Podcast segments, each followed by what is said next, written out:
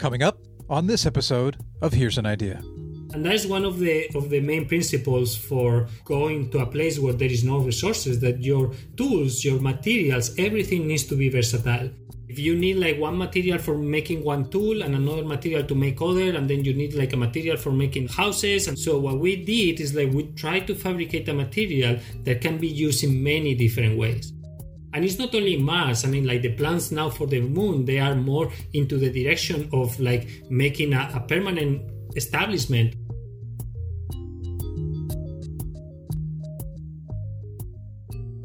This episode of Here's an Idea is brought to you by FUTEK Advanced Sensor Technology.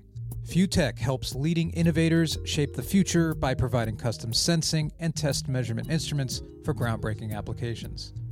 FUTEK's solutions push the limits of measurement capabilities and development to reinvent and redefine sensor technology.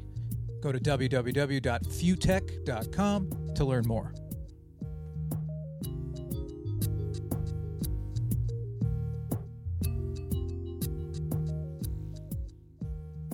Hi, I'm Billy Hurley. Welcome to another episode of Here's an Idea. In 2015, NASA Administrator Charles Bolden named 2030 as a target date for landing on Mars. Will we have explorers on the planet by then? If so, if humans end up on Mars in the next 10 years, astronauts will need to use as much of the planet's resources as possible and potentially build habitats to stay there. You can't turn around, after all, when a journey from Earth to Mars takes at least nine months. When we finally do set off for the Red Planet, a researcher from the Singapore University of Technology and Design wants us to make sure we bring along a key ingredient chitin.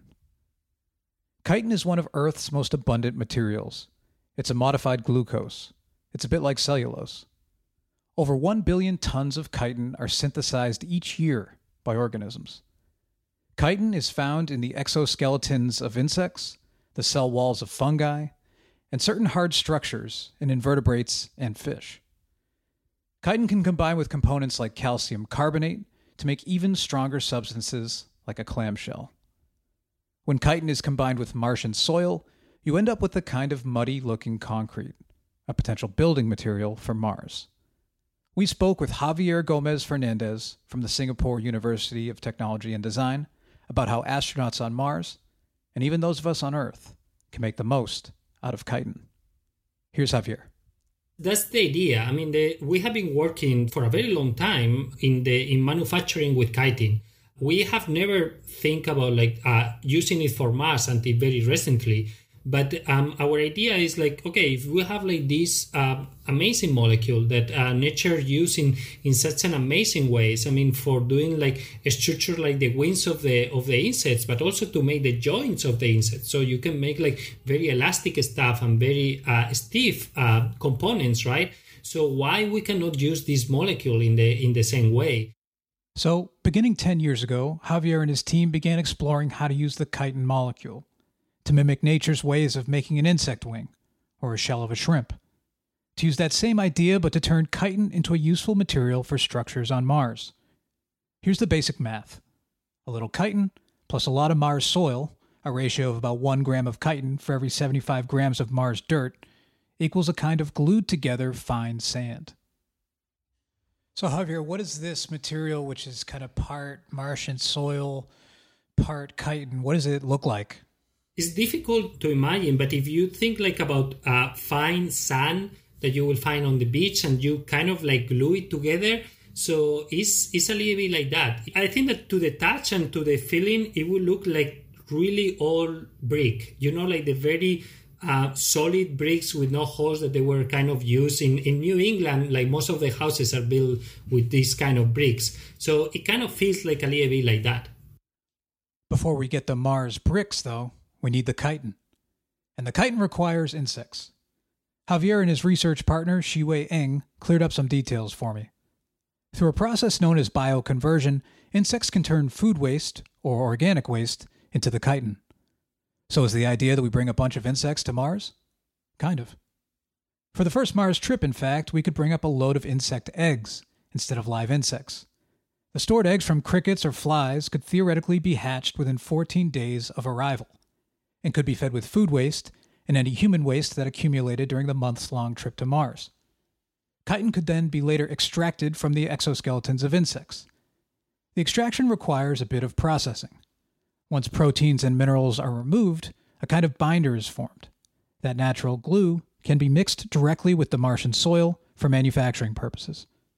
Chitin plus soil equals concrete, essentially. A valuable building material. And if you're colonizing a new planet for the sake of efficiency in transportation, you'd ideally want one versatile material. Here's Javier again. If you need like one material for making one tool and another material to make other, and then you need like a material for making the the houses, and then like you need like a, a material to do like something else, right? So what we did is like we tried to fabricate a material that can be used in many different ways. So what we did is um, prepare the material so it can be used, for example, for 3D printing structures, but also it can be used to make uh, tools that can be used for uh, casting, that can be used for molding, that can use like again 3D printing. So um, and we did all of that. The idea of using insects in space began in Singapore and Italy. In 2019, Javier and his team used the black soldier fly to convert organic waste. The black flies were fed with a mixture of fruit and vegetable remains and flour waste from local mills in the town of Panzano, Italy. During the pre-pupal stage, insects were collected and processed for the separation of fat, proteins, and chitin. Chitin is the main structural component of the cuticle of black soldier flies. It can be extracted during the pre-pupal stage because that's when protein content is at its highest. Chitin makes up 6 to 9% of the fly's dry weight. The black soldier fly has become a popular insect globally for its efficient conversion of a wide variety of organic materials, like urban and agricultural waste, into biomass. Black soldier flies process 20 times their own weight in waste. Here's Javier again.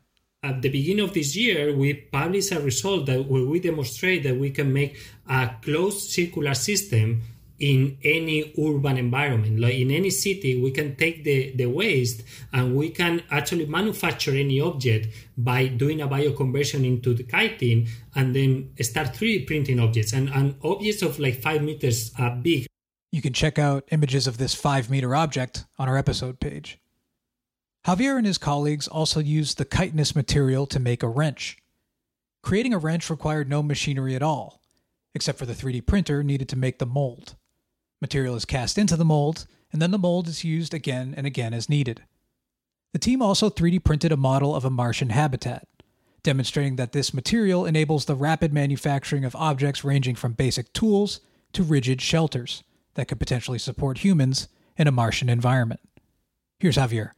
Chitin is so abundant or like so recurrent solution in many different biological systems that it was obvious that that was the, the, the target or that should be the target for what we do. And on top of that, um, there is no technological use for it right now. So it's kind of sad that you have like one of the best solution, if not the best solution that nature has found to make strong structures, and you're taking that material because it's a leftover from your uh, shrimp industry, and you're basically throwing to the ground to use it as a fertilizer for plants and no structural reason. So what we demonstrate is that indeed you can reproduce the structural properties of, of chitin. And then from there, like in, in the last 10 years, we move from this kind of conceptual idea of merging um, natural components and natural designs to technologies that are able to produce like uh, turbine blades, uh, structures that are five meters tall, uh, like almost any any shape. And then from there,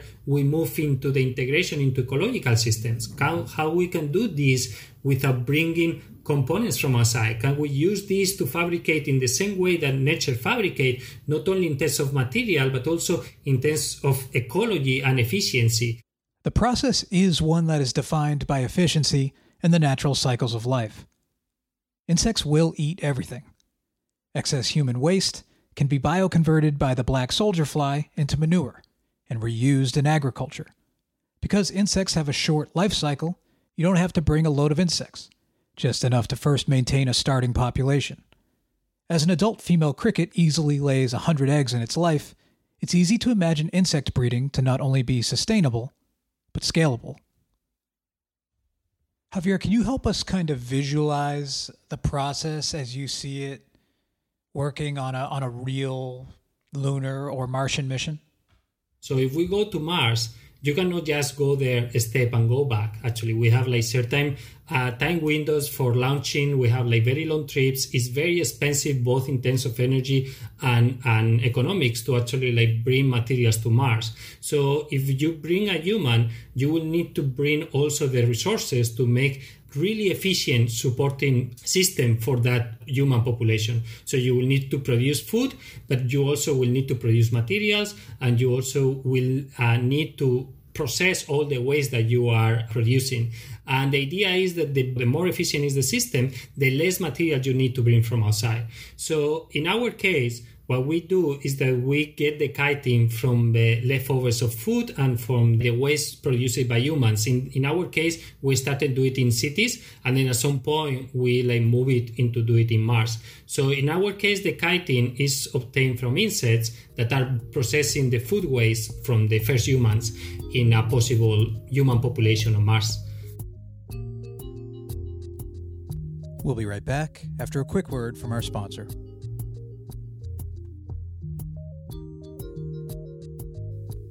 This episode of Here's an Idea is sponsored by FUTEK. FUTEK Advanced Sensor Technology specializes in the research and development of sensors that measure force, torque, or pressure. For the past three decades, FUTEK has had the privilege to work on many of NASA's historic missions. For the 2012 Mars rover Curiosity, FUTEK was commissioned to develop two unique sensors that could perform reliably in the cryogenic environment of space. The sensors monitored the movement, precision, and force of the rover's robotic arm as it drilled into the planet's surface and retrieved sediments for analysis.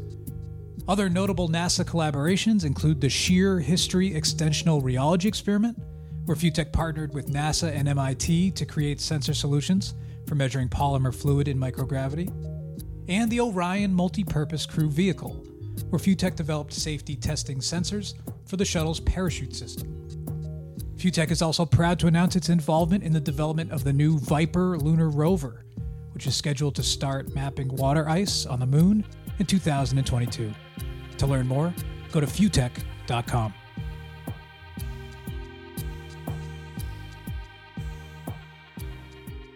So, Javier, is the idea that the production of the chitin scales up as the human population gets bigger?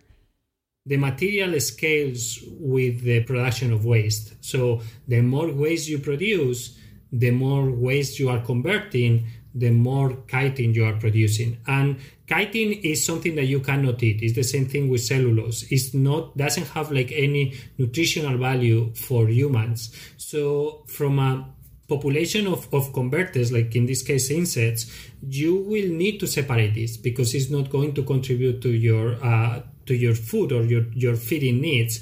So the more humans you have, the more chitin you produce, the more buildings or the more tools you can produce.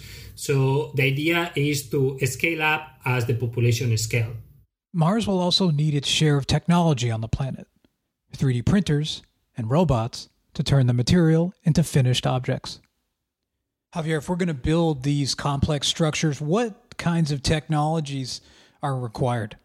Robotics and robotic arms are going to play like a very important role because the versatility that they have. Um, in our case, we 3D print with an industrial robotic arm. It's, it's a, like a really like three meters big uh, robotic arm that do the 3D printing, but also we have like other um, applications for it. It can do even like subtractive uh, manufacturing. It can remove material. But if you think about it, it can do like everything. It can from collecting samples to uh, putting bricks one on top of each other to 3D print to like remove material. So all of that with one single tool. And and that is one of the of the main principles for for going to, to a place where there is no resources that your your tools your materials everything needs to be versatile. So what does nasa think of this idea? We spoke with roger wiens via email. You may remember roger from an earlier episode of here's an idea. Roger and his team at los alamos national lab designed the supercam a tool on the Mars rover that will help us retrieve samples from the surface of Mars and help determine if there was ever life on the red planet. Roger said yes, local soil is a strong consideration for building materials for both the Moon and Mars. Investigations have been going on for nearly 10 years on additive manufacturing on other planetary surfaces. The kinds of parts that can be made with these materials, and with a binder that is brought from Earth, may not be appropriate for things like rocket fuel tanks, but it could be used for housing astronauts, Rogers said. NASA's 3D printed Habitat Challenge, which took place from 2015 to 2019, put teams in a competition to create potential shelters for Mars.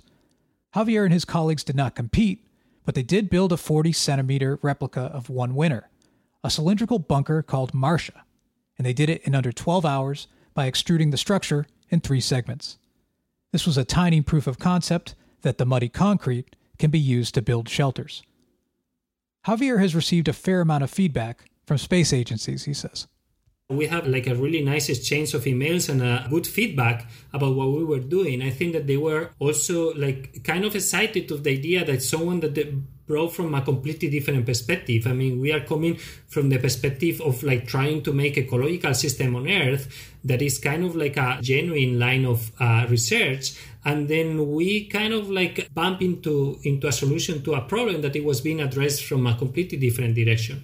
So it was really positive and now like what we are um, doing is like we are engaging again with with all these um, agencies to try to see if like we can move forward and then like do the the rest of the tests that we need to do. That for example what is the the properties or what is the effect of radiation on the material? Um, what is the the effect with you if you manufacture in the in really low temperatures like the ones in, on the surface of mars? So those are the tests that we are doing now to actually see how how far or how we can improve the material going to mars is a lot different than going to the moon in 1969, on Apollo 11, it was a relatively quick trip. Neil Armstrong was home four days after his famous walk on the lunar surface. Mars explorers will need to stay and find ways to sustain life. The difference with 1969, right, is like you basically the plan was going to the moon and then going back from the moon, and everything happened that fast. You you don't need to really consider the idea of like people living there. Uh, Mars is is a completely different problem. And while like the the trip to there is a extreme challenge, it's kind of like an extension of a challenge that we had in the past. But the problem of stay there and live there and and produce scientific knowledge and, and produce and colonize the planet, that's completely new for us. And it's not only Mars. I mean, like the plans now for the moon, they are more into the direction of like making a, a permanent establishment.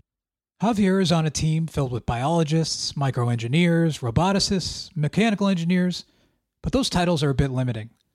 Everyone on the team is beginning to share each other's expertise, he says. Right now, that is how everybody start, kind of like with a a very clear title but then like a like half a year uh, in the group we all kind of like know a little bit of everything. So the mechanical engineers they know how to culture mammalian cells. Uh, the people in robotics they know actually like a lot of material science. So it's this kind of like new new type of science that cannot be defined by the traditional branches. And everybody is strongly multidisciplinary and can speak the language of like uh, many fields to to bring them together into a unique solution. And the team is optimistic that this kind of manufacturing will support long-term exploration. In other words, we will get to Mars. Javier shared this final thought with us. I'm not 100% sure that it's going to be exactly what we are doing, but I think that conceptually it's going to be like this is if you think about it there is there is no other way i mean there, there is no other way of manufacture or live in Mars if it's not in like a inefficient system that is circular. And the idea is like it's, it's going to be exactly chitin, or maybe we find like a way to produce it with microorganisms, or the type of material. Um, I don't know, but the idea that your materials for manufacturing are going to be part of your ecological cycle is definitely going to be there. I am I'm, I'm pretty sure. Um, about the whole exploration of Mars, I'm very optimistic. I think that there is there is a, a genuine interest and there is a, a, really like good focus for maybe I don't know if for the good reasons or, or, or not, but there is it's, it's kind of like you can feel that it's very close to be in our reach. And I I will I will be surprised if like we don't see it happening. If our generation doesn't see um, a human on Mars, actually.